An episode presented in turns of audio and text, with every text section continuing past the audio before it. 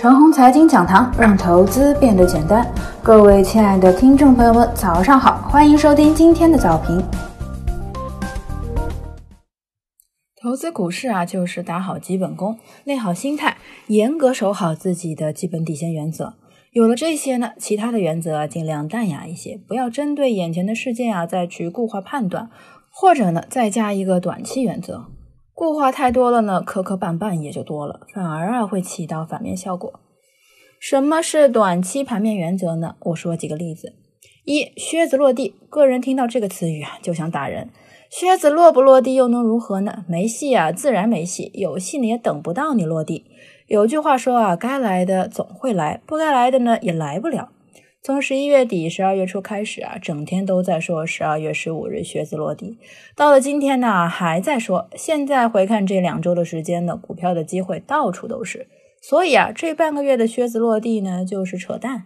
当然了，今年七月下旬的走势和现在很像，只是当时无量，现在有成交量。当时的那种走势啊，可能人们真的担心靴子不敢跟，所以无量。此刻呢，不少人根本就没有当回事儿，所以呀，有了跟随。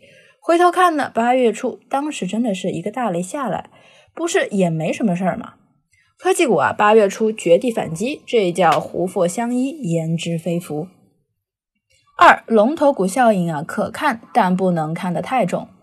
龙头股呢，仅仅是游资玩的一个妖，妖能决定什么呀？充其量啊，能引起该区域的短期震荡，何足惧哉？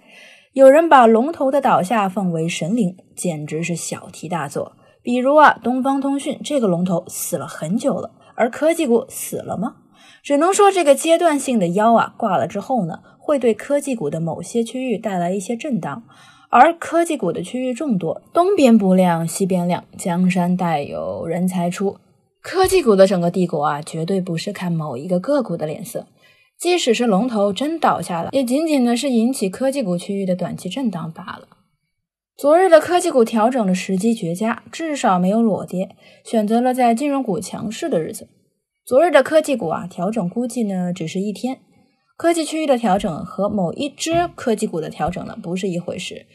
或许某些股票需要调整数日，而科技股呢整体调整仅仅一日，因为啊江山代有人才出。